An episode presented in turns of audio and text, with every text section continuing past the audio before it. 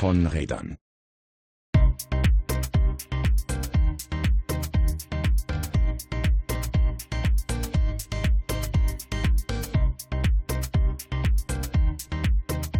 Willkommen zurück bei Von Rädern im neuen Jahr. Und letztes Jahr habe ich äh, Simon ja oft gequält mit ähm, der Frage, ob er jetzt aufgeregt ist oder nicht. Von daher, äh, ich glaube, dieses Jahr spare ich das und fange direkt an mit der Frage, Simon, bist du denn gut ins neue Jahr gekommen? Ja, hallo Christoph. Ähm, erstmal frohes Neues. Äh, ja, ich bin gut ins Jahr gekommen. Ähm, habe äh, auch die Feiertage gut ähm, überlebt quasi. Ich habe noch kurz vor Weihnachten ähm, meine 7000 Jahreskilometer voll gemacht uh. äh, für 2018 und in der gleichen Fahrt äh, meine ersten 7000 Kilometer mit äh, meinem Lastenrad seit Anschaffung in, ich glaube, knapp zwei, drei, äh, ein, ein Dreiviertel Jahren. Ähm, die 7000 Kilometer mit dem Lastenrad und 7000 Kilometer in 2018 äh, zwar quasi zwei Fliegen mit einer Klappe. Also quasi vier Gründe zu feiern eigentlich. Äh, habt ihr denn auch äh, dementsprechend zugelangt jetzt zu Weihnachten oder war das bei dir eher so ein, äh, ähm, ein, ein, ein, etwas ähm, kalorienärmeres äh, Weihnachtsfest? Och nö, also es ging, ich glaube so, die, die Kalorienzufuhr war durchschnittlich, äh, also durchschnittlich für Weihnachten, aber natürlich überdurchschnittlich zu dem, was man sonst so isst. Ähm, und äh, ja, also ich glaube, das war, war ganz okay.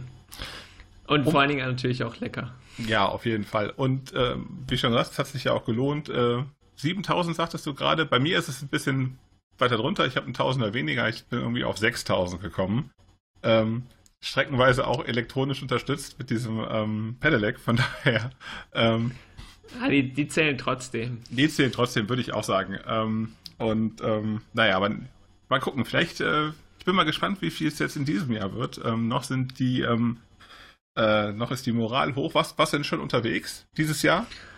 Ach nö, also bis auf, also wir nehmen das Ganze hier gerade am, am 2.1. auf, also so viel Zeit ähm, war noch nicht zu fahren. Ähm, ich habe heute äh, noch äh, einen Tag frei gehabt und bin insgesamt ähm, 30 Kilometer unterwegs gewesen zur Sauna und zurück. Das war ganz oh. schön, vor allen Dingen, weil ich am Dortmund-Ems-Kanal entlang gefahren bin, also quasi durchs Grüne.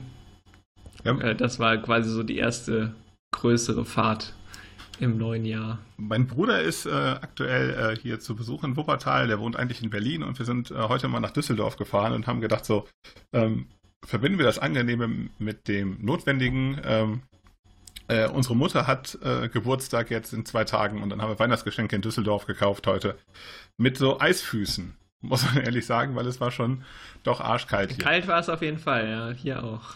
Aber es ist natürlich für so einen Saunabesuch eigentlich eine gute Kombi. Genau, und äh, also gerade weil es jetzt heute auch zumindest hier ziemlich sonnig war, ähm, war das ganz gut auszuhalten. Ja, Bist du denn auch. auch. ins neue Jahr gut rübergekommen? Ich bin auch sehr gut äh, ins neue Jahr gekommen. Äh, diesmal etwas ruhiger, muss ich sagen, ich war schon gegen zwei im Bett, aber ähm, war, war schön. Also war alles, alles gut gelaufen. Und jetzt bin ich natürlich voller Tatendrang für ein weiteres Jahr von Rädern. Wie sieht es bei dir aus? Ja, auf jeden Fall. Also ähm, vielleicht nochmal ähm, an dieser Stelle äh, der Hinweis, dass wir in den Top 100 ähm, von NR Vision äh, der letzten oder des letzten Jahres ähm, tatsächlich ziemlich häufig vertreten waren, was mich zumindest überrascht hat. Mich auch. Dazu aber am Ende der Sendung mehr. Wir wollen es ja ein bisschen spannend machen. Genau. Und wir starten jetzt mit den News. Von Rädern. Nachrichten. Ja, Simon, in Düsseldorf, ne? Da ist was ganz Komisches passiert. Ähm, hast, du, hast du das mitbekommen? Äh, ja, so ein bisschen am Rande. Ähm, also wir, wir haben ja beim letzten Mal schon darüber gesprochen, dass ähm, äh, gerade auch Düsseldorf ähm, von der Verkehrswende profitieren könnte wegen äh, Feinstaub und Fahrverboten und so und dass der Radverkehr durchaus gefördert werden sollte.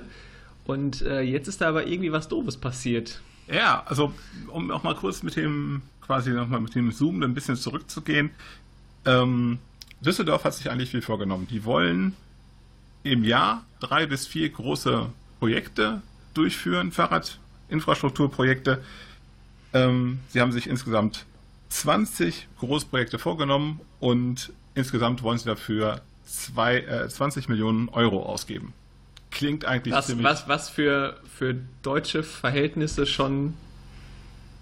Das ist äh, ambitioniert und gut. Also genau, das, das ja. Krasse ist, dass es im internationalen Vergleich natürlich relativ wenig. Äh, also muss man sich nichts vormachen. Aber so, wenn man für, für Deutschland ist das eigentlich schon, schon echt, echt cool. Und eines von diesen Großprojekten waren 500 Fahrradständer. Die Idee war, man nimmt einfach in verschiedenen Straßen einen Autoparkplatz weg und macht dann einen Fahrradständer hin für diese ähm, ominösen äh, 10 bis 12 Räder pro Autostellplatz.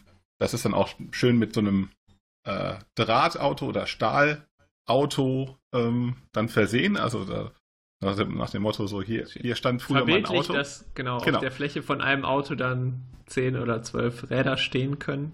Genau, coole Sache. Haben sie angefangen umzusetzen und dann äh, kam natürlich der zu erwartende Aufschrei. Ähm, nach dem Motto, ah, Parkdruck, hier kriegt man eh keinen Parkplatz und jetzt nehmen die uns auch noch Parkplätze weg. Und ähm, der Oberbürgermeister ist dann eingeknickt und hat gesagt, okay, machen wir nicht. Na, herzlichen Glückwunsch. Das ist somit das verheerendste Signal, was man eigentlich äh, aussenden kann, dass man sagt, man macht es einfach nicht. Ähm, weil sowas lohnt sich nie. Also du wirst ja, also du wirst von diesem zurückgeholt, dann hast du nie irgendeinen Vorteil. Ja, vor allen Dingen, weil, ähm, also ich kann mir schon gut vorstellen, was, also die, die Argumente, wenn ähm, Pkw-Stellplätze oder Parkplätze wegfallen, gerade in Großstädten, wo halt der sogenannte Parkdruck dann eher angeblich immer ganz hoch ist, dann sind das ja eigentlich immer die gleichen Argumente. Und jetzt rein von der Faktenlage her sind die ja auch alle widerlegbar. Also so dieses Jahr, dann kommt niemand mehr zum Einkaufen oder solche Sachen. Ähm, die, die sind halt längst widerlegt. Radfahrer kaufen oder sind die besseren Kunden und ein Laden hat eigentlich mehr davon, wenn 20 Räder vor der Tür parken, als wenn da äh, ein Auto steht. Genau, weil die relativ Und beständig die- sind. Die kommen halt äh, dann zwar nicht zum großen Wocheneinkauf, sondern die kommen halt zwei, dreimal die Woche, nehmen dann ordentlich was mit. Und ähm, ja, sind also treue Kunden, sagen wir es mal so. Also und sie lassen in Summe vor allen Dingen äh, mehr Geld im Laden. So und äh, ja, dieses trotz oder trotz dessen, dass es eigentlich gut belegt und offensichtlich ist, ähm, kommt halt eben dann so- sowas zustande. Und das ist natürlich dann das, das schlechteste Signal, was man machen kann und vor allen Dingen auch ähm, wieder der eigenen Ziele zu handeln, dann zu sagen, ja okay, dann kommt da jetzt ein bisschen Gegenwind. Und jetzt äh, kippen wir das Ganze wieder. Und das ist, glaube ich, das auch, was jetzt vielleicht nicht nur speziell Düsseldorf betrifft, sondern viele andere Städte, dass halt genau in solchen Situationen dann einfach von den äh, Verantwortlichen da der Mut fehlt, einfach zu sagen, so, und wir ziehen das jetzt trotzdem durch, äh, weil wir sicher sind, dass äh, spätestens in ein, zwei Jahren die Leute alle merken, okay, es war doch eine gute Idee. Genau, das ist der Effekt, den wir letztes Mal auch genau besprochen hatten. Diese Sache, die Vorteile von diesen Maßnahmen merkt man erst am Ende, wenn sie dann umgesetzt worden sind. Ähm, und ich glaube aber auch auf einer politischen Ebene ist es ähm, ja schwierig, ähm, wenn man zurückrudert, dass man das noch irgendwie für sich als Gewinn irgendwie verkaufen kann. Also ich glaube, Ja, genau, also am Ende verlieren halt alle, also inklusive die Leute, die dann eben zurückgerudert sind. Ich bin, bin mal gespannt, wie das bei den anderen äh, Großprojekten dann weitergeht. Ähm, ich bin auch mal gespannt, was das für welche sind. Ähm, also, weil grundsätzlich eben diese, diese Ansage hier 500 Fahrradständer äh, einzurichten, das ist auf jeden Fall schon mal eine Ansage. Das, also, deshalb ist es auch so falsch, davon zurückzurücken. Äh, zu, äh, ne? Das ist eine einprägsame Zahl. Das sagt den Leuten so, ey, ihr könnt Ja, vor allen Dingen ist es euer halt Fahrrad fast erstmal so überall ein- abstellen. Genau, und es ist vor allen Dingen halt auch so ein, so ein smartes Ziel, ne? Also, das ist ja das, was dann häufig bemängelt wird, ähm, unter anderem von so Leuten wie uns, dass, dass halt die, die Ziele, wenn sie denn gesteckt werden, sind, ja, wir wollen mehr, also wir wollen den Radverkehr fördern. Und das ist halt alles relativ wenig konkret und halt auch so, ja, ähm, wir wollen mehr Fahrradstände aufstellen. Aber wenn man halt ganz klar sagt, wir haben so und so viel Kohle und bauen davon 500 Fahrradstände an der und der Zeit, ähm, auf der einen Seite hat man dann halt auch für die Leute ein greifbares Ziel so und auf der anderen Seite muss man sich aber dann auch eben daran messen lassen. Und wenn dann nach dem Tag X äh, die Kohle ausgegeben ist und stehen aber nur 200 Fahrradständer, dann muss man halt auch kritisch nachfragen, wo ist denn der Rest geblieben? Äh, und eben, also das ist das, was ja häufig dann eben der, der Punkt ist, wo dann gesagt wird, jetzt hat man endlich mal solche Ziele, die klar definiert sind und konkret und woran man sich hätte messen lassen können. Und genau, genau sowas sägt man dann halt eben ab. Ja. Äh, komplett unverständlich und äh, die Frage ist halt, äh, was so in den nächsten Monaten äh, aus dieser ganzen Kampagne dann wird, wenn äh, man sich ja jetzt auf so einen Präzedenzfall auch berufen kann, so, ach ja, der Oberbürgermeister, äh, der ist schon auf unserer Seite in Anführungszeichen, also von den Leuten, die halt dann sagen, im Zweifel lieber ein Parkplatz oder im Zweifel lieber keine Radspur. Ja, genau, also vor allen Dingen auch so dieses also das schlechte Zeichen für den Start von so einem Ding. Ähm, das Ganze halt, also jetzt gerade am Anfang mit so einem Downer einsteigen, sorgt halt auch nicht unbedingt dafür, dass halt das Verständnis dann in der Bevölkerung sonderlich hoch ist, beziehungsweise dann so, ja, beim nächsten Ding, das sind halt alles so, der gute Wille war da, aber die Leute wollen es halt nicht Dinger und wenn der Bürgermeister einmal eingeknickt ist, dann muss er das halt, also dann ist die Gefahr hoch, dass es halt bei den nächsten Projekten dann möglicherweise auch passiert, was halt eben dann schade für Düsseldorf ist. Auf jeden Fall. Ich würde sagen, wir behalten das im Auge und äh, ich nehme an, wir werden nicht das letzte Mal in diesem Jahr über Düsseldorf hier bei von Rädern gesprochen haben. Ähm, du hattest aber in Münster auch was ganz Seltsames ähm, beobachtet.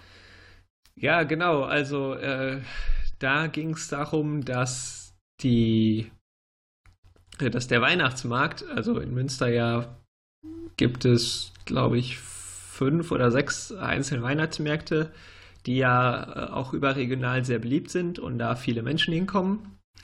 Und äh, unter anderem gibt es ein, äh, also, beziehungsweise das sorgt dann natürlich auch dafür, dass von außerhalb viele Leute kommen und die auch alle dann irgendwo parken wollen, weil die meisten natürlich dann leider auch mit dem Auto anreisen und ähm, dann äh, das entsprechende Verkehrschaos halt herrscht, gerade halt an den Wochenenden. Und da gab es den, äh, ja, komischen Zwischenfall, Vorfall, wie auch immer. Auf jeden Fall gibt es ähm, am Egidi-Markt, das ist äh, so, ein, so ein, ja, Zentrum, also es ist ein Einkaufszentrum in dem Innenhof, ist äh, halt auch einer von diesen Weihnachtsmärkten und äh, der ist halt nicht direkt in der Innenstadt, sondern muss ein paar Meter laufen und auf der Hauptachse ähm, dahin gibt es einen Fußgängerüberweg und ähm, der ist aber unter anderem, äh, also die, die Straße, über die der läuft, ist äh, unter anderem der Zubringer zu einem dieser Parkhäuser, nämlich genau in diesem Egidi-Markt.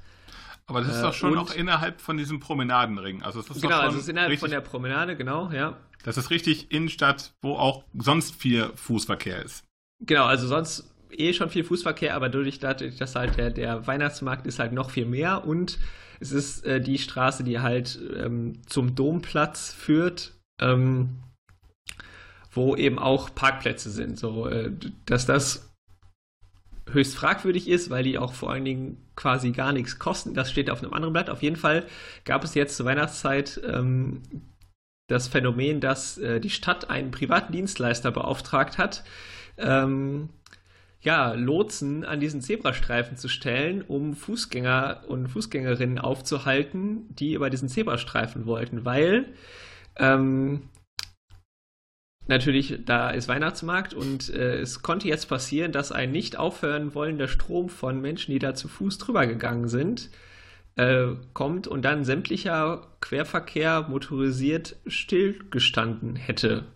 Und ähm, um das zu verhindern, weil ja Fußgänger an Zebrastreifen Vorrang haben, ähm, hat die Stadt da einen äh, Dienstleister hingestellt, wo Lotsen mit Kellen standen und die haben die Leute halt aufgehalten, die über diesen Zebrastreifen wollten.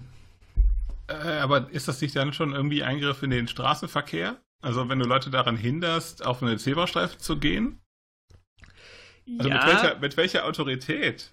Genau, also es, das hat auch bei Twitter einiges an Diskussionen ausgelöst. Und, ich habe das ähm, nicht geglaubt. Ich habe gedacht, das wäre ein Fake. Ganz ehrlich, weil das, das ist schon echt. Äh Nee, also ich, ne, ich habe das halt gesehen und vor allen Dingen, das war halt ähm, an einem Samstagvormittag, wo jetzt noch nicht so wahnsinnig viel bei diesem äh, Weihnachtsmarkt los war, aber parallel auf dem Domplatz halt Markt. So, und es ist halt grundsätzlich so, dass hier ähm, auf dem Domplatz mitten in der Innenstadt äh, auch an Markttagen geparkt werden darf. Das ist sogar günstiger als an normalen Tagen. Und ähm, ähm diverse was, SUVs. Bitte? Ja, ja. Also Markttage sind mittwochs und samstags und dabei ist es äh, günstiger, ähm, auf dem Domplatz ähm, zu parken.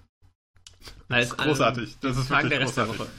Genau, also das, auch das wäre vielleicht doch mal ein Thema für äh, eine der nächsten Sendungen. Auf jeden Fall war es halt so, dass eben der Großteil der Autos, ähm, die halt da durchgefahren sind, ähm, ja, die großen SUVs waren, die halt dann äh, 200 Meter sich in die Schlange eingereiht haben, weil natürlich der Domplatzparkplatz eigentlich immer voll ist und das Phänomen, was dann passiert ist, nämlich, dass dann halt 20, 30 Autos da in Schlange quasi auf der Straße parken und warten, dass halt ein Parkplatz frei wird und dann halt immer sukzessive weiter eine Autolänge vorrücken können. Und das fand ich halt schon ziemlich absurd, dass da Fußgänger mit ja, eben zweifelshaften Methoden aufgehalten wurden, dass äh, da die SUVs halt einmal um die Kurve sich in die nächste Schlange einreihen konnten. So, die Begründung der Stadt war, ähm, dass eben, was man jetzt zu dem Sehpunkt nachvollziehen kann, dass ähm, der Busverkehr ähm, unter anderem auch daher gefahren ist und wenn halt dann ein nicht enden wollender Strom von Leuten, die da zu Fuß drüber wollen, eben dafür sorgt, dass äh, ein Rückstau entsteht, dann steht eben auch der Busverkehr im Stau und das sollte halt verhindert werden. Und ähm, ja, laut äh, Straßenverkehrsordnung bzw. geltendem Recht ist halt äh, eine hoheitliche Aufgabe, den Verkehr zu lenken.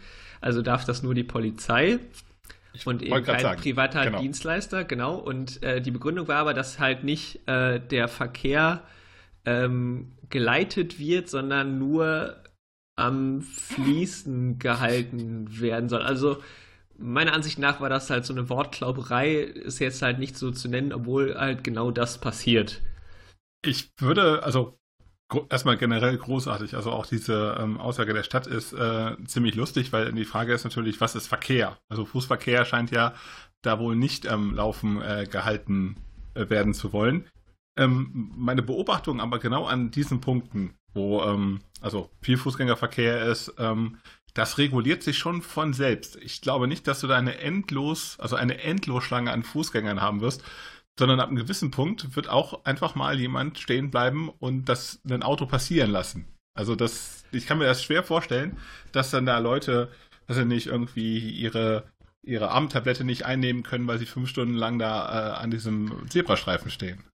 Genau, also erstmal grundsätzlich ähm, finde ich halt so dieses, also dass es halt schon auch ein Signal ist, ähm, zu sagen, okay, wir, äh, also klar, das mit dem ÖPNV, das ist durchaus nachvollziehbar ein Argument da zu sehen, okay, wir wollen jetzt, dass der sowieso schon ähm, durch den Weihnachtsmarkt eingeschränkte Busverkehr wenigstens andersweise pünktlich bleibt. Wenn man, ähm, wenn man, das, man aber eben genau, wenn man das aber, auf den Kraftverkehr anlegen würde, der ja auch ziemlich stark äh, die Innenstadt in Weihnachten irgendwie ähm, blockiert, würde ich das ja sogar verstehen. Aber das ist irgendwie auf ein paar Fußgänger an einem Fußgängerübergang abzuwälzen, finde ich schon so ein bisschen daneben. Nee, also genau das ist ja das Ding. So, es wird halt, also ich sehe das als weitere Kapitulation der Stadt halt vor dem privaten Pkw-Verkehr, also die konsequente Lösung wäre gewesen, man macht halt einfach an den Adventsamstagen äh, den Durchfahrtsverkehr für den ähm, für die Privat-Pkw da zu. 1a. So, ja. und, und dann hätte sich das Problem sowieso erledigt. Also, ne, der Domplatz, also wie gesagt, als Parkfläche ist das sowieso völlig absurd. Und ähm, wenn dann ähm, alle zehn Minuten da ein Bus her will, dann kommt er auch über diesen Zebrastreifen, auch wenn da keine Lotsen stehen. Und äh, da hätte man halt eben den normalen Pkw-Verkehr vorher ableiten oder gar nicht erst daherfahren lassen sollen um eben genau dieses Problem zu lösen. Und von wegen, das regelt sich halt von selbst. Ähm, das ist auch ganz gut an der Promenade zu ähm, sehen bei uns. Ähm, unser angeblicher Radschnellweg, in Anführungsstrichen, der ja keiner ist, weil alle 300 Meter Vorfahrt geachtet werden muss. Und an vielen Stellen ist da eben auch ein Zebrastreifen. Und wenn man da mal ein bisschen länger steht und gerade an denen, wo halt viel Fußverkehr ist, merkt man dann schon, dass auch vor allen Dingen die, die Autofahrer äh, spätestens nach dem dritten oder vierten Fußgänger dann auch echt ungeduldig werden und sich auch irgendwann einfach da durchquetschen, weil sie halt keinen Bock mehr haben zu warten. Und, ja, die äh, Fußgänger äh, müssen einfach nicht so militant auf ihr Recht beharren. Genau, also wo wir wieder bei äh, dem Thema vom letzten Mal waren, so, ne? Ähm, auch da kommen wir gleich noch zu. Aber das ist schon insgesamt eine ziemlich absurde Situation gewesen. Ähm, da halt eben privaten Dienstleister hinzustellen, der Fußgänger auffällt, damit, also jetzt überspitzt dargestellt, die äh, Einzelpersonen in SUVs ähm, auf den Billigparkplätzen auf dem Domplatz können. So, ähm, das fand ich schon, schon ziemlich krass. Und äh, ja, wie gesagt, ein weiterer Punkt von wir äh, erhalten die Erreichbarkeit des äh, der privaten oder der Innenstadt durch private Pkw als alleroberstes Ziel und machen dann halt dafür auch solche Aktionen. Ja, willkommen in der Fahrradhauptstadt Münster. Ganz genau. Immer eine Reise wert, gerade zu Weihnachten. Ich bin auch schon der Meinung, dass man das im großen Stil mal anbieten sollte, wie ich jetzt äh, wirklich so in den, in den letzten Monaten äh, oft mit diesem Idealvorbild von Münster äh, konfrontiert worden bin. Also, wie schon gesagt, vor, vor in den 80er Jahren war das bestimmt alles super. Ähm, aber dort jetzt Fahrrad zu fahren, ist es nicht irgendwie so das, das Valhalla, was sich irgendwie halb Deutschland vorstellt. Und äh, wird, glaube ich, auch dieses Jahr eine Sache sein, die wir hier öfter auch ansprechen werden. Aber es gibt auch gute Nachrichten aus Münster. Genau. Ihr, ihr habt ähm, was geschafft. Also wir in dem Fall geschafft. IG Fahrradstadt Münster. Genau, und zwar tatsächlich in atemberaubender Lichtgeschwindigkeit, äh, zumindest wenn man ähm, normale Verwaltungsarbeitszeiten äh, da ähm, als Maßstab nimmt, zumindest das, was wir sonst so gewohnt sind. Ähm, und zwar, ich weiß gar nicht, ob wir da schon mal drüber gesprochen haben, auf jeden Fall gibt es hier in Münster, trotz dessen, dass wir ja Fahrradhauptstadt sind, ähm, ein immenses Abstellproblem für Fahrräder. Und ähm, das ist vor allen Dingen am Hauptbahnhof sehr extrem. Wenn ich dich kurz unterbrechen darf, Ihr hattet das auch mal ausgerechnet, dass, glaube ich, sogar die Abstellanlagen innerhalb von diesem Promenadendring in den letzten Jahren zurückgegangen sind. War da, habe ich das richtig in Erinnerung? Genau, also da, da gibt es, ähm, die, die, Stadt stellt das ähm, glücklicherweise sehr detailliert zur Verfügung in ihrer Jahresstatistik Verkehr. Und ähm, wenn man die letzten 10 oder 15 Jahre sich anguckt, dann sind innerhalb der Promenade so knapp zweieinhalbtausend Stellplätze weggefallen und äh, 400 Kfz-Stellplätze dazugekommen. Das ist Wahnsinn. Es ist wirklich Wahnsinn. So viel zum Thema Fahrradhauptstadt. Und ähm, ein, ein ganz, ja, das ist eigentlich schon, schon Realsatire, also müsste man mal extra drei drauf ansetzen oder so. Also es ist so, dass ähm, wir in Münster am Bahnhof ähm, das die größte Radstation deutschlandweit haben. Da sind irgendwie paar 3000 klar 3400 Stellplätze drin. Die gibt es seit Ende der 90er Jahre und die wurde eröffnet und sie war voll. Und an diesem Zustand hat sich eigentlich nichts geändert, also seit 20 Jahren nicht. Und ähm, wie gesagt, die ist halt komplett ausgebucht und äh, wir haben das auch mal nachgezählt. Also so rund um den Bahnhof parken frei zugänglich äh, oder haben geparkt ähm, so ungefähr 4.500 bis 5.000 Fahrräder. Und wenn man mal so die Presse in der Lokal, äh, die Lokalpresse durchgeht, dann findet man so halbjährlich äh, immer wieder Artikel äh, und in den letzten zwei, drei Jahren auch in einem häufigen Frequenz, dass die Stadt und das Ordnungsamt sich wundert, warum stehen hier so viele Fahrräder, warum fahren die Leute alle mit dem Fahrrad zum Bahnhof. Unglaublich. Und ähm, also wirklich, das, ja, das, ja, ja. und ne, es, es, sind halt massiv zu wenig Stellplätze da. Das heißt, es, es wird halt überall wild geparkt. So um dem Herr zu werden, werden dann auch kurzerhand ähm, einzelne Passagen als Rettungsweg ausgewiesen. um dann da legal Fahrräder abschleppen zu können, mhm. die ja sonst äh, überall rumstehen dürfen. So und ähm, ja, ja fun, die, die Fun Fact, äh, frei zugänglich rund um den Bahnhof stehen genauso viele Fahrräder, wie Düsseldorf jetzt mit dieser Aktion schaffen wollte im Stadtgebiet. Ah ja, genau, ja. Also genau, nur mal ja. so zur Relation. Das ist schon, das ist schon ordentlich. Werden die denn irgendwann abgeschleppt? Also gibt es da so eine, irgendwie, dass man mal kontrolliert wird und dass dann die Räder, die dann ein halbes Jahr da stehen, dass die dann rauskommen? Nee, genau. Also das ist genau das Problem. Also ähm, laut äh, Gesetzgebung kann man halt ein Fahrrad, solange es in irgendeiner Art und Weise fahrtauglich aussieht, überall abstellen. Und ähm, da ähm, das darf halt auch nicht ähm, entfernt werden. So, die, die Stadt ist damit auch mal vor Gericht vor ein paar Jahren ziemlich ähm, auf die Nase geflogen, weil halt eben irgendein Student, dessen Rad halt abgeschleppt wurde, quasi, welches er sich dann von der Fundstation wiederholen musste, ähm, der hat halt dagegen geklagt und gewonnen, weil halt eben im öffentlichen Raum Fahrräder, solange sie niemanden behindern, abgestellt werden dürfen, wo sie mhm. wollen. Und äh, das sorgt halt eben dafür, dass halt auch verhältnismäßig viel Schrott halt in diesen Rädern rum, äh, in diesen Fahrradständern rumsteht, weil halt eben viele Leute dann nach dem Studium ein Rad einfach da reinstellen oder wenn es kaputt ist, dann wird das halt vergessen. So und es, da stehen halt teilweise echt viele Leichen rum. Es gibt aber keine richtige Handhabe, wie man mhm. das ähm, lösen kann. Auch dafür hatten wir schon ähm, verschiedene Vorschläge, Parkraumordnung und so weiter, dass man halt irgendeine Regelung findet, dass halt da mehr Fluktuation ist und sich eben nicht so viel Schrott ansammelt, der ja dann auch wieder Stellplätze blockiert. Ähm, und jetzt ist es halt so, dass äh, auf der Ostseite ähm, vom Bahnhof wird riesiger Investorenbau neu gebaut und ähm, da standen vorher ähm, auch äh, mehrere tausend äh, Fahrradständer. Ähm, ich glaube, es waren irgendwie so ja zweieinhalb oder dreitausend. Und die wurden abgebaut, weil halt eben da jetzt eine Baustelle ist und es wurden 400 neue aufgestellt. So, das kann ja. einem Grundschüler ausrechnen, dass das irgendwie nicht funktioniert. Trotzdem hat man sich am Ende gewundert, warum denn die ganzen Leute ihre Fahrräder auf dem Gehweg abstellen.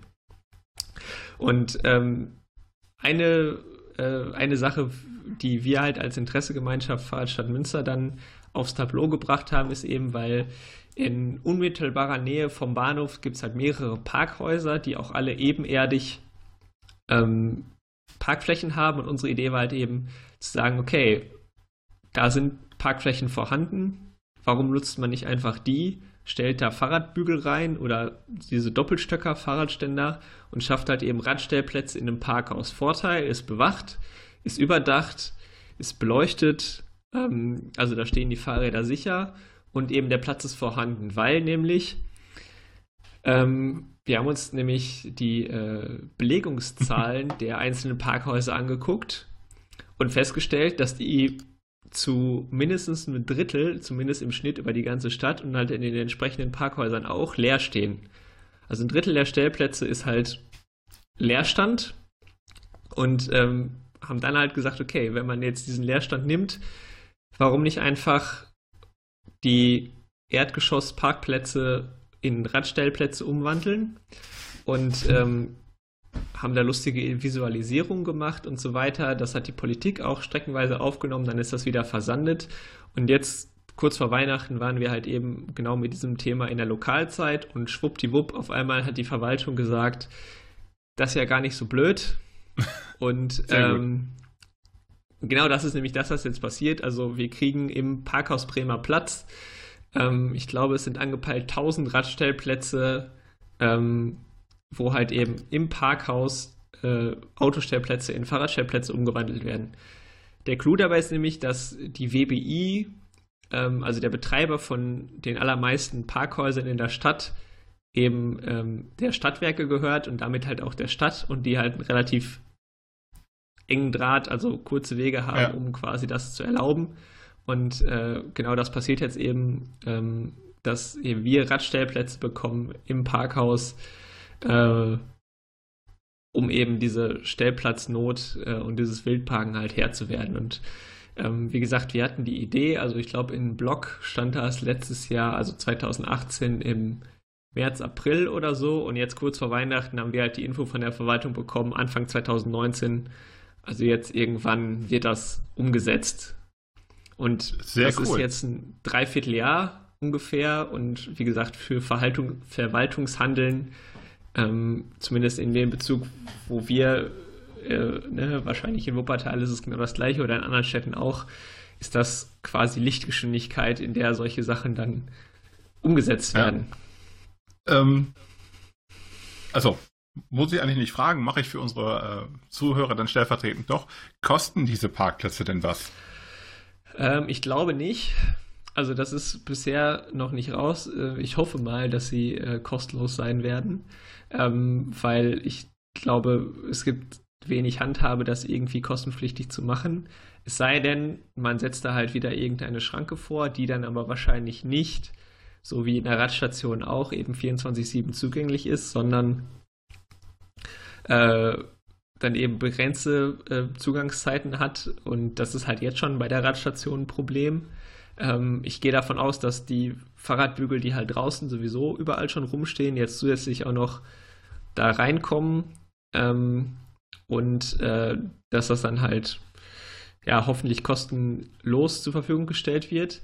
Ähm, wir sind aber da auch äh, noch mit der Verwaltung im Gespräch. Also zum Beispiel haben wir auch gesagt, wir äh, hätten gerne ähm, auf jeden Fall äh, Fahrradständer, äh, Stellplätze, die lastenradtauglich sind, zum Beispiel. Also diese Doppelstöcker, ähm, die es bei uns am Bahnhof gibt, da kriegt man halt kein Lastenrad rein. Deshalb ja. haben wir gesagt, okay, spezielle Plätze auch mit Beschilderung, dass da kein anderer parkt hier. Äh, also Bügel, auch mit einem breiteren Abstand, dass so mehrspurige Lastenräder da parken können und so weiter. Also das, da sind wir noch im Gespräch, wie die Ausgestaltung des Ganzen aussehen soll. Ähm, und da können wir tatsächlich dann auch ein Wörtchen mitreden. Sehr cool. Bei uns ist ja noch das, ähm, also bei uns, ironischerweise, hat man genau das Gegenteil versucht. Ähm, du hast ja gerade die kurzen Dienstwege gelobt und ähm, bei uns ist es ein bisschen anders. Hier ist ja auch die Idee, jetzt nachdem dieses Fahrradhaus am Hauptbahnhof nicht äh, gebaut wird, Stellplätze im, im Parkhaus äh, zu schaffen. Und da ist dann halt das Problem halt äh, aktuell, so dass dann davor gerechnet wird, wie teuer das denn sei, wenn man jetzt diese Parkplätze umwandeln würde und bla bla bla. Und dann kam halt in der Verkehrsausschusssitzung dann auch eine, eine ziemlich große Summe dann an, äh, an Geld angeblich zusammen, die das kosten würde, wenn man das machen würde, weil diese fünf, also bei uns redet man von fünf Stellplätzen in einem Parkhaus, was auch nicht wirklich äh, stark ausgelastet ist aktuell, ähm, diese fünf Parkplätze, das wird halt äh, irgendwie mehrere hunderttausend Euro auf vier Jahre bezogen kosten. Das ist eher so ein bisschen albern. Und wahrscheinlich noch eine Möglichkeit zu sagen, so, ah, wir wollen das nicht, weil das eigentlich relativ teuer ist, aber ich glaube nicht, dass das eine Sache ist, die irgendjemand vermittelbar ist. Denn äh, sieht man ja am euer, eurem Beispiel, die Auslastung in diesen Parkhäusern, die braucht man wahrscheinlich irgendwie für einen Samstag und für die Zeit vor Weihnachten höchstens, aber meistens äh, findet man halt auch einen, einen Parkplatz. Genau, also das ist hier auch so, dass die ähm, äh, Stadt auch selber gesagt hat, so die, die samstags zwischen 10 und 15 Uhr oder so ist halt die Peakzeit und dafür werden halt Stellplätze vorgehalten, die halt wirklich den Rest der Woche halt quasi nicht gebraucht werden und dann sollte man sich halt eher für diese sechs Stunden Alternative überlegen, als anstatt halt Fläche die halt riesig ist, ja. äh, vorzuhalten, die halt den Rest der Zeit unbenutzt ist. Und ähm, ihr könnt uns gerne, euch gerne äh, unsere Grafiken nehmen äh, und damit mal zur Stadt gehen und zu sagen, hier, ich mache auch gerne mal Fotos, wenn das Ganze bei uns fertig ist, äh, wie das aussehen kann und äh, vielleicht klappt das ja dann in Wuppertal auch. Ja, auf jeden Fall. Wir werden auf jeden Fall dranbleiben an, an dem Thema.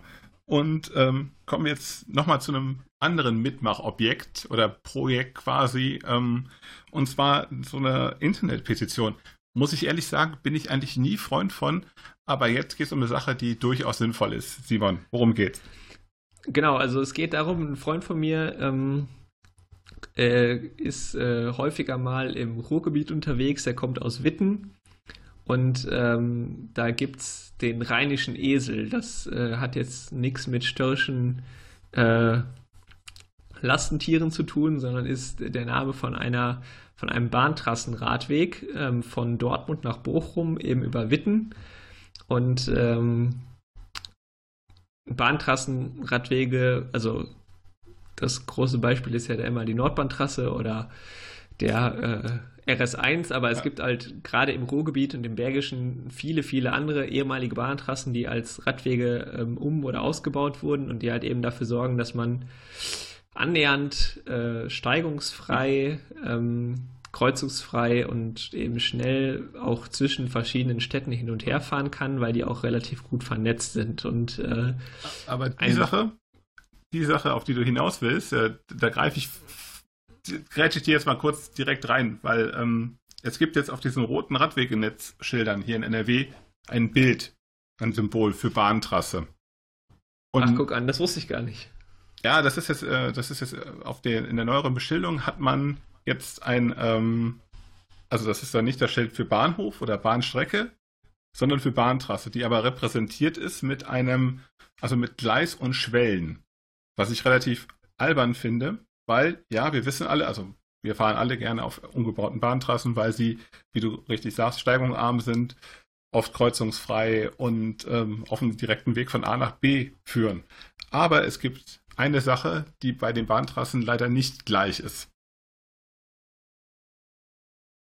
Genau, äh, und äh, das wäre jetzt wahrscheinlich dann der Hinweis mit dem Zaunfall, der Untergrund. Richtig. Genau, und so und ist es beim Esel auch. Genau, so ist es beim Esel auch. Ähm, es ist nämlich so, dass, also der große Vorteil von diesen umgebauten Bahntrassen ist halt, wenn sie denn asphaltiert sind, dass man da sehr komfortabel und schnell äh, oder zügig vorankommt. Und das ist eben bei diesem rheinischen Esel nicht der Fall, zumindest in Teilen nicht. Und ähm, genau diese Petition ähm, setzt sich eben dafür ein, dass eben ähm, auch die Teile des rheinischen Esels, die noch nicht asphaltiert sind, eben eine Asphaltschicht bekommen. Ähm, aktuell ist es so, dass, dass äh, der eine sogenannte wassergebundene Schicht hat. Ähm, da gibt es auch noch einige andere ähm, Trassen, die so äh, aussehen. Das heißt, es ist dieser ganz feine, gepresste Schotter, Kiesel, so, so Waldweg-Charakter halt. Und das Problem dabei ist halt eben, erstens ist es natürlich mehr Rollwiderstand als auch Asphalt, aber der, der wesentliche oder das wesentliche Problem ist halt, sobald es halt regnet, wird das ziemlich schnell zu einer Matschpiste und man saut sich halt tierisch ein. Und das gleiche passiert, wenn es halt lange trocken ist, dann sind das halt Staubwüsten, ähm, wo es halt auch nicht unbedingt angenehm ist ähm, zu fahren. Und diese Petition setzt sich eben dafür ein, dass äh, jetzt konkret dieser Teilstück dieses rheinischen Esels ähm, für den Alltagsverkehr ähm, in Witten, weil es halt eben die gute Verbindung nach äh, Dortmund und nach Bochum hat, äh, asphaltiert wird, beziehungsweise so ausgebaut wird, dass es halt eben auch für den Alltagsradverkehr taugt. Finde ich eine super Sache. Haben wir hier im Umkreis auch schon öfter erlebt. Also es gibt zum Beispiel eine ehemalige Kleinbahnstrecke von, ähm, von Vorwinkel in Richtung Hahn. Und die ist, ähm, die war am Anfang halt auch so, so, ein, so ein schotteriger Untergrund. Das war halt eher auch so ein Weg, den man einfach, dadurch, dass man immer, immer gefahren ist, äh, ähm, dann sah der halt so aus. Ver dass, verdichtet durch Benutzung. Genau, quasi. verdichtet durch Benutzung. Perfekt, danke. Ähm, und der ist halt asphaltiert worden und ähm, du merkst halt sofort so, wenn es, also das Stück bergauf, du merkst gar nicht mehr, dass es bergauf geht. Und du siehst auch in den, in den Nutzerzahlen, in den ganzjährigen Nutzerzahlen, dass das eben nicht mehr so ein Geheimtipp ist, sondern da fahren halt Leute wirklich regelmäßig her. Und ähm, ähnliches gilt ja auch für die Erzbahntrasse, die jetzt auch so sukzessive asphaltiert wird. Und da gab es auch einen riesen, äh, ja, Terz würde ich nicht sagen, ja doch, vielleicht doch sogar schon auch Terz, riesen Terz mit den lokalen ähm, Umweltschützern, die fälschlicherweise davon ausgegangen sind, dass das ja total super Natur ist, diese wassergebundene Schicht. Aber dem ist halt auch nicht so. Das ist eigentlich, also wie du schon sagst, das ist verdichteter Schotter. Oft ist das auch ehemaliger Bauschutt, der dann da, also das, das ist jetzt kein natürliches Material, äh, was dann da auf diesen Strecken landet. Und ähm, Klar, Asphaltierung gibt immer eine gewisse Bodenversiegelung, aber andererseits ähm, macht es halt also ich würde sagen, dass ganzjährig die, das, benutzbar. Genau, und das ist eben der Vorteil eben auch für den Alltagsradverkehr, weil viele sagen ja, okay, ich habe jetzt hier eine Trasse, ich würde vielleicht auch mit dem, mit dem Rad oder dann eben mit dem E-Bike die Strecke zur Arbeit fahren, aber wenn ich da halt beim kleinsten Regenguss ähm, aussehe, als wenn ich irgendwie Downhill durch den Wald gefahren wäre, dann macht man das halt schon nicht. Und äh, genau, nass, da darf man sich nichts vormachen. Das ist ein halbjährig, halbjähriges Vergnügen, was diese Trassen bieten. Also auch in Wuppertal, die Samba-Trasse, eine super Möglichkeit nach Kronenberg zu kommen, aber de facto kann man die sechs Monate im Jahr nutzen. Genau, und äh, genau das ist halt eben, also dieses, äh, klar, wenn da jetzt Asphalt, Asphalt ist und es regnet, wird man trotzdem nass, aber man wird halt nur nass und nicht dreckig. So, und gegen nass hilft halt äh, eine Regenhose, äh, aber auch, auch den Rädern tut es ja nicht gut, wenn man halt ständig, also gerade jetzt Herbst, Winter, Frühjahr, wenn es halt eben viel regnet, ähm, da durch so, so Matschepampe fährt. Ähm, und das tut auch der das, Strecke nicht gut.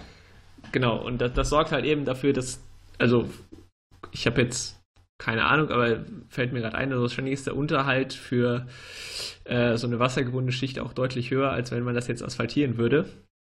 Und was ja dann eben auch äh, langfristig gesehen auch die Kosten senkt ähm, des Unterhalts. Und ähm, deshalb, also wir verlinken die Petition ähm, natürlich in den Show Notes. Äh, wer in der Gegend unterwegs ist oder denkt, das sollte ähm, äh, oder ist eine gute Sache, dann gerne mal da draufklicken.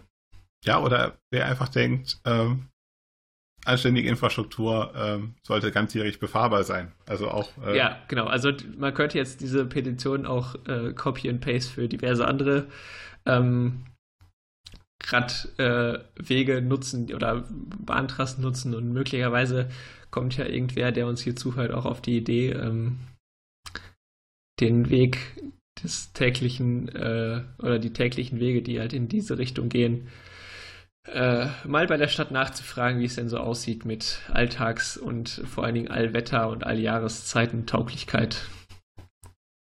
Auf jeden Fall, unterschreibt die Petition. Genau. Und dann ähm, gab es ähm, einen äh, Vorfall bei der Critical Mass in Wuppertal ähm, letzten oder sogar schon vorletzten Monat. Ich bin mir gerade nicht sicher. Ähm, nee, das, erzähl das, doch mal, was da passiert ist. Also das war erstmal so über das, das Jahr, dass wir so in den letzten, also in der zweiten Jahreshälfte des letzten Jahres öfter mal die Polizei dabei hatten. Das war eine Sache, die hatten wir in Wuppertal eigentlich also nie. Also vielleicht, vielleicht mal kurz äh, zur Einordnung. Also die, ah, ja. die Critical Mass Wuppertal ist, ich würde jetzt mal sagen, schon mit einer der größten in NRW. Ähm, ich bin da ja auch häufiger mitbefahren, als ich noch in Wuppertal war. Ähm, ich glaube, die Spitzenwerte liegen so im Sommer bei 700, 800 Leuten. Genau, in dem, ich mich jetzt nicht genau, irre. in dem Dreh sind wir äh, unterwegs. Und eigentlich so seit fünf, sechs Jahren relativ stabile Größe. Ähm, neben äh, Köln, äh, Düsseldorf, glaube ich. Ähm, also schon eine der, der größeren äh, CMs in NRW, also mindestens in NRW. Und das Lustige ist, ähm, wir hatten eigentlich nie wirkliche Probleme mit der Polizei. Das war so in den Anfangstagen, ähm, also wie wir noch nicht diese Stärke erreicht hast, die du gerade äh, angeführt hast, sondern wo wir halt irgendwie so mit 20, 30, 40 Leuten unterwegs waren. Ähm, da sind wir auch immer so ein bisschen ähm, äh, ja, so mit geducktem Kopf am Polizeipräsidium vorbeigefahren, aber da passierte eigentlich nie was. Also die Polizei in Wuppertal hat sich nie wirklich äh, dafür interessiert und dann kam irgendwann so ein Punkt, äh, wo die uns mal dann wahrgenommen hat, aber dann immer so eher so scherzhaft, ähm, so ähm, mal ein Stück mitgefahren ist und dann relativ schnell wieder verschwunden ist. Also das war eigentlich nie ein Problem.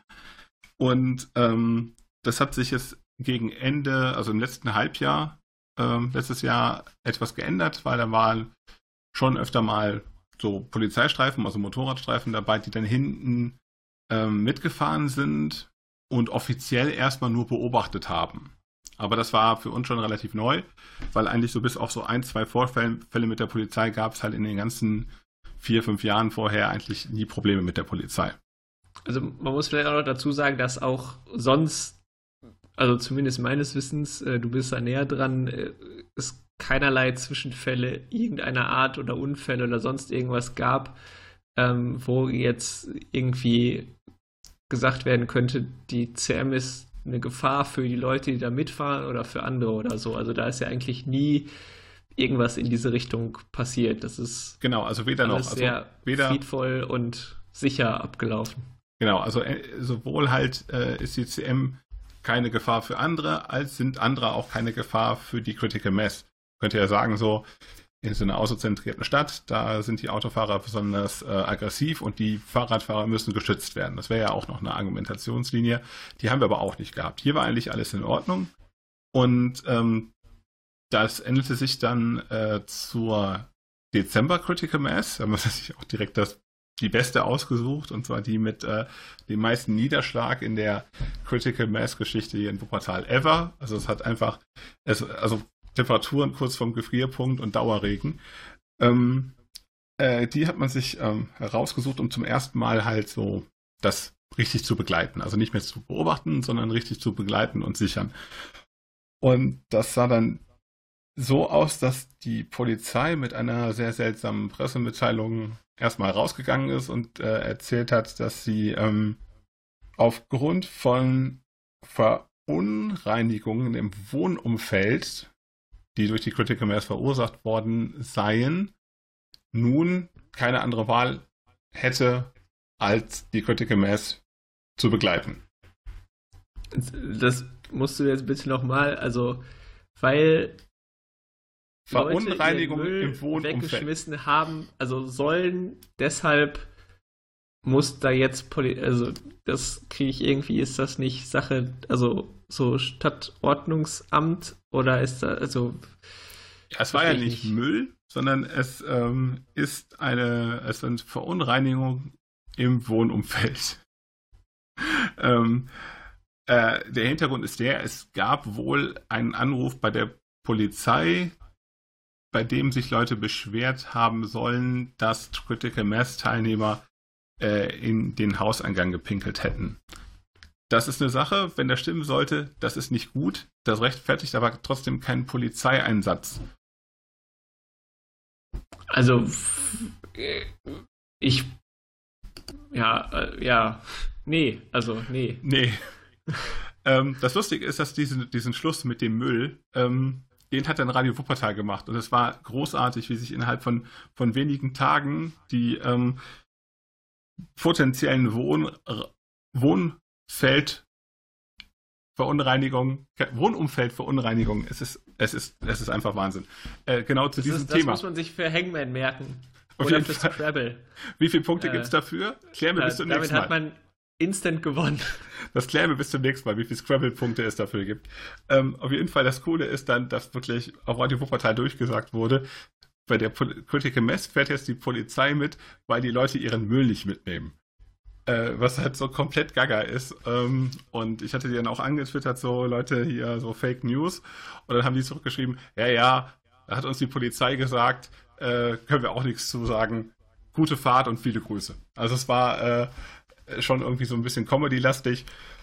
Und auf der Fahrt ähm, habe ich jetzt auch keine Polizisten mit so, ähm, also mit, mit so Müllgreifern gesehen und auch keine, kein Fahrzeug der Ab äh, Abfallverwertungsfirma äh, hier der, der Stadt, sondern da ist dann nur die Polizei mitgefahren, ähm, die sich jetzt auch nicht groß auf Wohnraum, Umwelt, Verschmutzung äh, also, eingestellt hatte. Genau, also die sind dann am Ende mitgefahren, haben die irgendwas gesagt, haben die versucht, irgendwie Einfluss zu nehmen. Achso, und natürlich waren sie, lass mich wetten, nicht mit Fahrrädern dabei. Genau, mit Fahrrädern geht nicht, weil ähm, das, weil man hat jetzt irgendwie keine oder die sind nicht einsatzbereit ähm, und man würde aber probieren, so oder planen, so ab, dass man ab März ähm, mit äh, Pedelecs dann mitfahren würde. Weil ähm, mit normalen Fahrrädern würde das auch nicht gehen. Ähm, so, also. Das, das aber war alles die Berge. Bisschen, genau, aber die Berge. Das ist alles ein bisschen bizarr gewesen. Trotzdem muss ich sagen, also das Bild, was sich jetzt äh, durch diese Pressemitteilung und die Berichterstattung im Vorfeld ergeben hat, das hat sich nicht bewahrheitet, sondern ähm, die Polizei war zwar dabei, aber die war jetzt nicht so präsent, wie man das hätte vermuten können. Und ähm, sie waren am Anfang halt schon sehr dialogbereit, also sind dann auch zum Startpunkt gefahren, standen dann da auch mit mehreren Leuten, haben sich mit den potenziellen Critical Mass Teilnehmern unterhalten und ich hatte eigentlich nur den Eindruck, dass das eigentlich ganz gut läuft. Ähm, also ich sage ganz ehrlich, ich brauche keine Polizei bei der Critical Mass, aber ähm, andererseits, äh, wenn Sie mitfahren sollen, wollen, äh, können Sie mitfahren, ähm, weil äh, am, am liebsten natürlich dann per Fahrrad und ähm, das wurde auch, also das lief auch eigentlich alles ganz gut. Wir sind schön über die B7 nach Oberbaum gefahren, von Oberbaum zurück. Normalerweise hätten wir bei so einer Teilnehmerzahl wahrscheinlich diese Route gar nicht gewählt, weil wir waren so 80 Leute, was bei Dauerregen schon eigentlich ganz gut war. Und ähm, normalerweise wären wir wahrscheinlich irgendwie so auf 120, 150 diese Route gefahren, weil äh, es hat eine zweispurige Straße und ähm, äh, ja, wenn man dann, äh, also mit 80 fällt ja schon auf, dass es, dass es relativ wenig äh, Fahrradfahrer sind. Aber äh, die Polizei hat uns die Straße sehr gut freigeräumt, sodass wir das natürlich dann gerne genommen haben. Also im Endeffekt viel heiße Luft und am Ende, also gab es da nochmal irgendwie Feedback am Ende oder irgendeine Stellungnahme dazu, ob jetzt das Ziel erreicht wurde und die Wohnumfeldraumverschmutzung, äh, wie immer man es nennt, äh, eingedämmt wurde oder? Ja, ich habe nachher natürlich gefragt, wie viele Fälle der von Wohnraum, nee, Wohnumfeld, whatever, ähm, jetzt eingetreten sind. Die Polizei konnte keine vermelden, äh, sagte aber natürlich auch, dass sie zu unserem Schutz da sind. Ähm, am Ende, ich meine, es waren relativ wenig Leute, die nachher in der Klose angekommen sind, aber am Ende gab es halt schon noch ein nettes Gespräch mit der Polizei, wo ähm, ich mich auch so ein bisschen informieren konnte, so was, was sie so vorhatten. Sie haben auf jeden Fall gesagt, dass sie jetzt regelmäßig dabei sein wollen würden und dass sie so einen, so einen Kern von ähm, drei Kollegen plus einen für jede 100 geschätzten Teilnehmer äh, mitbringen wollten. Das ist so ungefähr der Rahmen, in dem sich das bewegen wird. Und ähm, ja, nachher äh, noch eine lustige Anekdote. Ähm, ein Critical Mass Teilnehmer sagte dann äh, zur Polizistin dann, ja, wir wollten sie auch abhängen, aber sie haben das ja gemerkt. Und dann sagte die Kollegin so, ja, wir haben hier im Auto Critical Maps mitlaufen, da wissen wir genau, wo sie sind. Okay, gut, das ist zumindest. Äh, das ist schon wieder lustig. Ja, auf jeden Fall. Also das, das ähm, Bild, was sich da vor Ort gezeigt hat, war halt schon komplett anderes als das, was man hätte erwarten können. Von daher okay. war, es, war es in Ordnung und ähm, das war alles sehr kollegial und freundlich und ähm, eben auch sehr professionell, muss man sagen. Äh, also es sind dann natürlich auch ein paar Leute etwas erbost auf die Polizei äh, zugegangen, aber die haben das alles recht gut abgefedert und haben auch relativ viel erklärt, haben auch so aus ihrer Praxis, ähm, also es ist wohl so gewesen, dass jeden Freitag bei denen schon die Telefone heiß, heiß laufen von Leuten, die sich eben über die kritische Mess beschweren und äh, äh, die Polizei dann auch doch sich auch wohl relativ viel Zeit in Wuppertal nimmt, den Leuten zu erklären, dass die das dürfen und dass das alles in Ordnung okay, ist. Ja. Ja gut, dann ähm, auch da bleiben wir natürlich dran und beobachten das weiter. Und für alle, die ähm, uns hier zuhören und die mal eine richtig coole CM fahren wollen, ist Wuppertal auf jeden Fall äh, immer eine Reise wert. Und äh, jetzt auch mit Polizeischutz, deshalb kann jetzt Wuppertal auch wie einige andere CMs in NRW sagen, ich hab Polizei. Hier ist Jan Böhmermann. Ach du guck nicht, sonst hol ich Polizei. Fährt mit Limousine bei dir zu Haus vorbei. Stehen bleiben, Beine breit, Ausweis dabei. Hast du was dagegen? Ruf doch Polizei. Polizei kommt, du wechselst Straßenseite. Haust du ein, Polizei kaputt, kommen 25 neue. Muskelottos fuchteln mit Butterflies und freuen sich. Doch Polizei hat Panzer und P99. P Polizei darf bei Rot über Ampel fahren. Du bist Räuber, Polizei ist Gendarm. Brichst du Gesetz, bricht hier Polizei die Beine. Ich will 110, dann lernst du, was ich meine. Du hast gut trainiert, ich hab Polizei. Du hast deine Maschis, ich hab Polizei. Du hast ein Problem, ich hab Polizei. Du hast Schreckschusspistole, ich hab Polizei. Ich hab, ich hab, ich hab, ich hab, ich hab Polizei. Seit dem letzten Podcast sind einige Reaktionen von euch aufgelaufen und wir würden das jetzt gerne in einer Rubrik Feedback nochmal mit euch besprechen. Hier ist unsere zum zweiten Mal, zum zweiten Mal dabei, nicht wieder anrufen, unsere Rubrik Feedback. Von Rädern. Feedback.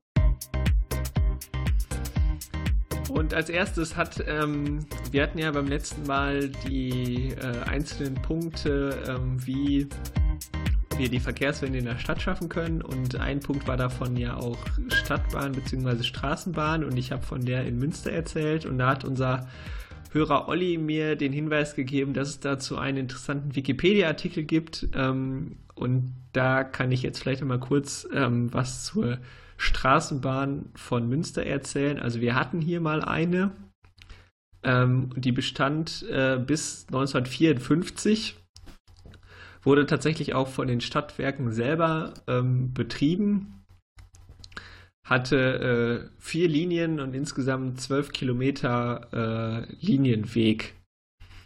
Und äh, genau, am Ende wurde sie halt eben äh, ja abgeschafft quasi, ähm, als dann äh, die Busse eingeführt wurden. Und äh, die haben die ganzen dann halt eben ersetzt. War das ein großes Netz? Äh, also, ja, wie gesagt, also ich glaube, ähm, die, äh, also vier Linien, zwölf Kilometer Linienweg, äh, hier steht, dass man die, die im Stadtmuseum angucken kann. Äh, genaueres weiß ich davon auch nicht, ähm, aber ich glaube, dass das ähm, relativ, äh, also es rote Linie, gelbe Linie, äh, blaue Linie.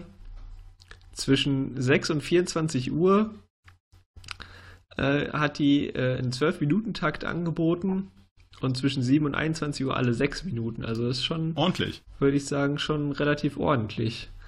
Und äh, ja, quasi in drei beziehungsweise vier Achsen quer durch die Stadt, wenn man sich jetzt so die Haltestellen anguckt. Und das gibt man alles auf. Also es ist total spannend, weil ähm, wir hatten hier in Wuppertal auch eine Bergbahn, ähm, die auch so, ich glaube 59 ist die stillgelegt worden. Ähm, also es war wahrscheinlich so die Zeit, wie man das große, ähm, äh, den großen Heilsbringer doch im Bus gesehen hat. Genau, also das ist jetzt hier auch ähm, der Fall gewesen. Also klar, im Zweiten Weltkrieg war das ganze Ding natürlich stillgelegt, ähm, danach aber wieder ähm, instand gesetzt und äh, ein gewisser Verkehrsplaner, Max Erich Feuchtinger, äh, nach wurde, also der war Verkehrsplaner und hat der Stadt empfohlen, ähm, stellt das lieber mal ein. Und, ähm, und genau, da wurden dann halt eben die letzten beiden Stadtbahnlinien eingestellt und äh, ja, das Ganze wurde dann durch Busse ersetzt. Wir hatten hier in Wuppertal auch nochmal so als Feedback zur letzten Sendung, ähm, hatte ich ja gesagt, es gab ein Obusnetz und es ist wirklich äh, so gewesen, dass dieses Netz in, vorwiegend in Wuppertal-Barmen war, also im östlichen Teil der Stadt. Ähm, aber da war es halt wirklich von, vom Dellbusch bis zur Dieselstraße äh, und vom Bahnhof Barmen bis, bis, nach Beinburg. Also es war halt eine komplett äh, elektrifizierte, also das ist ja dann so eine Oberleitung. Ne? Ähm, äh, halt wirklich bis nach Beinburg raus und ähm, das ist halt schon ein Netz gewesen, wo ähm, wirklich einige Kilometer zusammengekommen sind. Es ging sogar noch runter bis nach Ronsdorf, über Lichtscheid, den, den höchsten Punkt, wo auch da damals diese ähm, Bergbahn hingefahren ist. Also es ist schon, schon relativ krass, wie man diese, äh, diese Infrastruktur, ich meine gerade halt so ein Obus, ne, dass man die einfach so aufgibt. Genau, also ja, wahrscheinlich auch nicht einfach so, weil der große Heilsbringer war er dann, Busse brauchen wir nicht mehr, wenn ihr mit dem Auto fährt. Ähm, aber äh, es ist schon krass, auch wie man sich die äh, äh, den ÖPNV in anderen Städten so vor 80 bis 100 Jahren anguckt. Ähm, da gab es halt schon sehr, sehr viel, was man sich jetzt wünschen würde, dass es das gäbe ähm, auch. Ähm, das kannst du auch heute nicht mehr bezahlen, sowas nochmal zu bauen. Ja, ja, genau. Also das sieht man ja auch gerade an der Schwebebahn, ja. ähm, dass sowas halt heutzutage komplett neu aus dem Boden stampfen, das, das sind halt horrende Kosten und ähm, wie, wie leichtfertig man jetzt rückwirkend betrachtet halt solche Strukturen dann eben aufgegeben hat.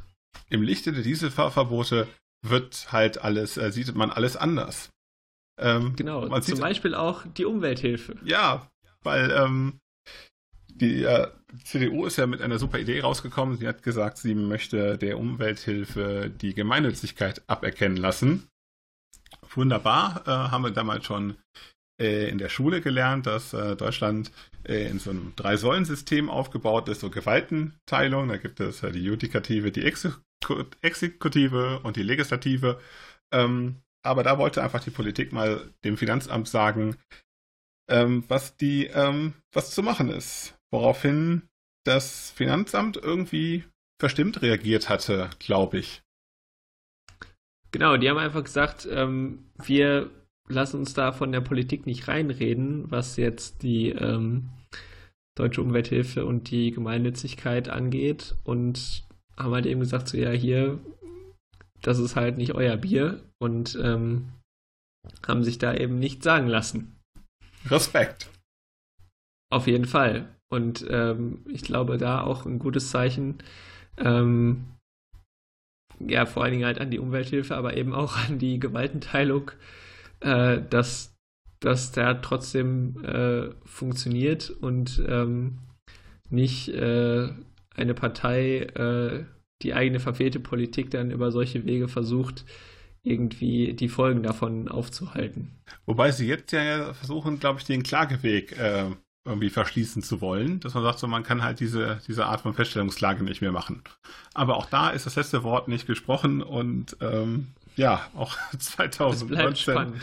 bleibt es spannend, genau. Wir, wir haben ja jetzt, also mit, mit gestern quasi, also mit dem 1.1. sind ja zumindest in Stuttgart die Fahrverbote ähm, eingetreten und ich glaube in Hamburg äh, auch. Der Essen-Gelsenkirchen, also das im Ruhrgebiet, das kommt jetzt irgendwie im April oder so spätestens, muss das umgesetzt sein. Also ich glaube, auch darüber werden wir im Verlaufe des Jahres noch äh, ein paar Mal reden. Ein letzter Nachtrag gibt es noch zu der Nummer Nase an Nase.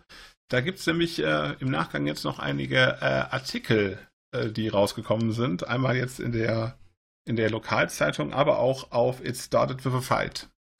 Genau, der, äh, die, die Twitterin äh, Lasuze hat ähm, quasi ihre Sicht der Dinge als Erfahrungsbericht auf dem Blog von Daniel Dirk, It Started with a Fight, ähm, äh, mal aufgeschrieben und äh, genau schildert halt die, die Situation aus ihrer Sicht und die Headline ist, also ich habe mich da auch sehr wiedergefunden oder dieses Gefühl, ähm, beim tausend und ersten Mal ist halt Schluss, also dass man solche Situationen als ähm, Radfahrender ständig im Verkehr hat und irgendwann ist das Fass halt übergelaufen und dann äh, passieren halt solche Sachen, dass man sagt, so und heute verzichte ja. ich nicht auf meine Vorfahrt oder heute äh, gebe ich halt mal nicht nach.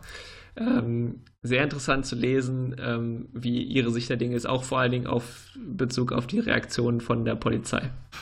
Äh, witzigerweise war das ja auch eine Sache, die wir hier in unserer Analyse auch schon gesagt hatten, dass halt genau dieses, ähm, das passiert ja nicht nur einmal, sondern es ist ja eine, eine Veranstaltung, die man, äh, was heißt Veranstaltung, aber eine Situation, die man relativ oft erlebt.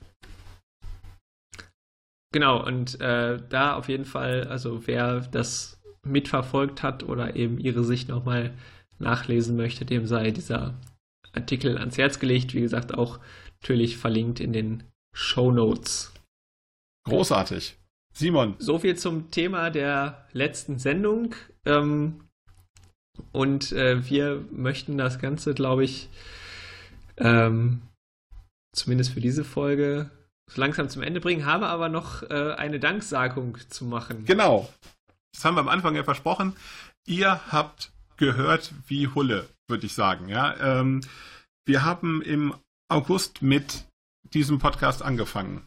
Und ähm, als wir dann die Mail bekommen haben, so, ja, ihr seid in den Jahrestop 100 Charts von NL Vision, hatte ich gedacht, dass wir irgendwie mit einer Folge im unteren, im unteren Bereich sind. Aber Simon, sag nochmal die Lottozahlen. Äh, ich habe sie jetzt tatsächlich gar nicht vor mir. Ich glaube, ähm, Top 3, 5, 9, irgendwas 15, 16 oder genau, so. und dann nochmal, also alle Folgen sind irgendwie in den Top 50, glaube ich, gelandet. Ähm, von daher äh, super Rückmeldung auch für uns, dass wir hiermit weitermachen äh, sollen und dass ihr uns wirklich hört. Von daher tausend Dank. Genau, und vor allen Dingen natürlich auch ähm, Dank an NRVision äh, für das Möglichmachen, äh, die gute Zusammenarbeit, das gute Feedback und äh, eben, dass wir dieses Thema auf der Plattform NRVision äh, platzieren können. Äh, auch an dieser Stelle vielen Dank an euch, NRVision, die Redaktion, ähm, die Technik und so weiter, dass ihr uns ermöglicht, anderen Leuten vom Radfahren zu erzählen.